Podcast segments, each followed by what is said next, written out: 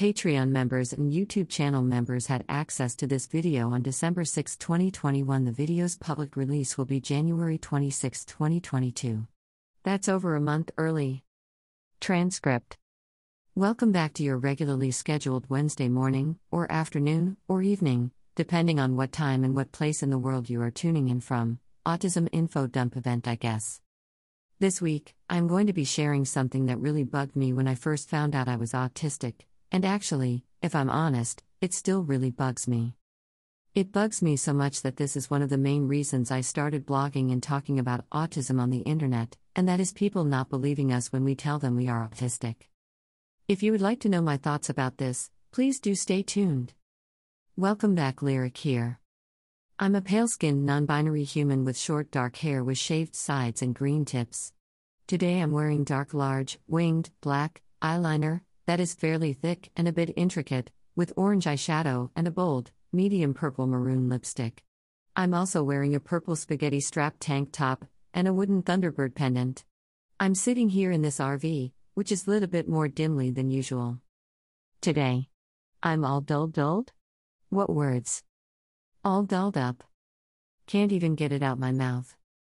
Makeup is just one of many reasons non autistic people have told me that I couldn't possibly be autistic, and I'm going to share a few of the other reasons, things I have heard. I'd love for you to share with us things that you have heard. I'm also going to talk about why I think this happens, so let's dive in. When I found out that I was autistic, at the age of 29, suddenly, all of these moments in my life, that never made sense, made sense. It was like this key that unlocked a handbook that I had been missing, that was basically an instruction manual for my life. My life finally was complete, and I understood myself better than ever before, and I was really excited to have this explanation and potentially share this with other people in the world, or people I cared about, or people in workplace situations, so that I could get what I needed in order to be a more effective employee and get what I needed in life from other people, because for a lot of years I've been missing that. But when I went to go share this information with other people, it didn't always go so well.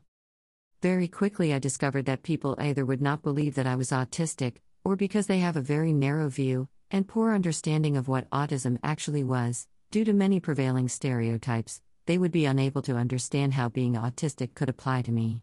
So, when I would tell people that I was autistic, they would very quickly dismiss what I was saying.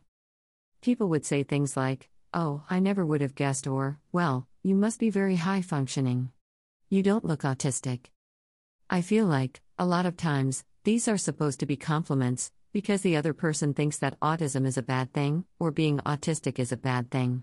It's the equivalent of saying something about yourself, where you're putting yourself down, and the other person feels uncomfortable, so then they say, Oh, no, you're not, or, Oh, but you're awesome. And they're trying to like make it better, because they are uncomfortable with you speaking about yourself badly. But the problem is, this is not a compliment, because being autistic isn't a bad thing, so it sucks, because I now know that you really don't understand autistic people, and now I've got a lot of explaining to do, and I've got to decide if I really have the energy to do all the explaining, and if it's now worth it, to do all of the explaining. Depending on our relationship, and how much I think I really can get you to understand what's going on inside my head. The other comments that I have heard, both in person and online, are things like, are you sure? I don't believe you. Who diagnosed you? I hear that's very overdiagnosed these days. Things like this, that are invalidating because the other person, for whatever reason, doesn't believe you're autistic. This is really harmful for someone who is trying to come to terms with a new autism diagnosis or discovery if they have just figured out they're autistic. Maybe they haven't gone through a diagnostic process.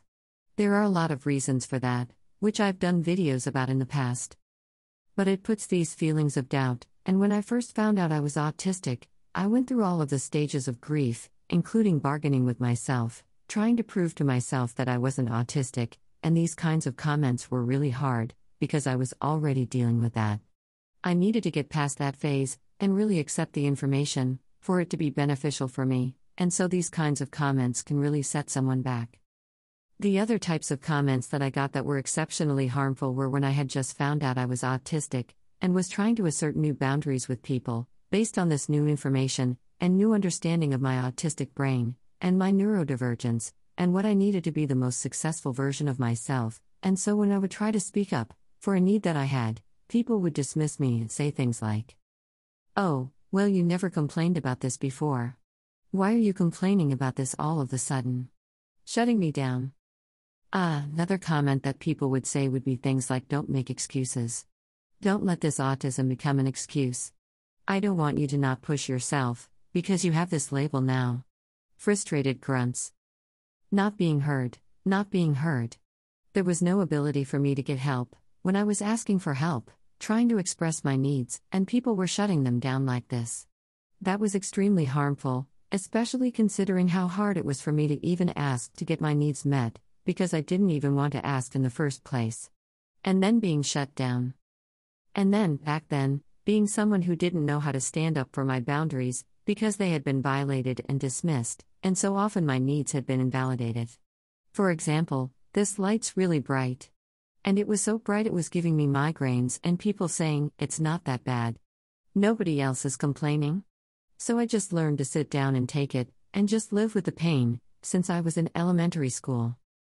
That is the big problem I have with these types of responses when autistic people are trying to share, or ask for help from neurotypical people, or people who don't understand what autism is, is.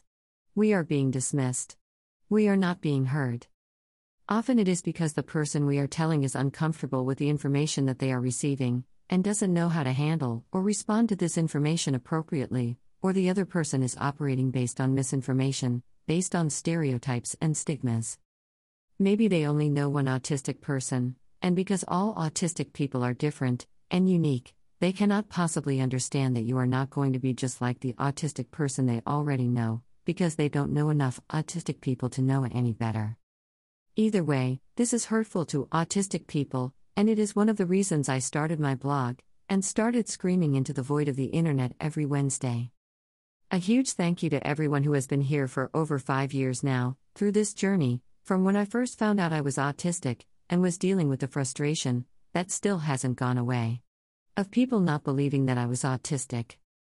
I'm really grateful for all of you who read and share and comment and watch.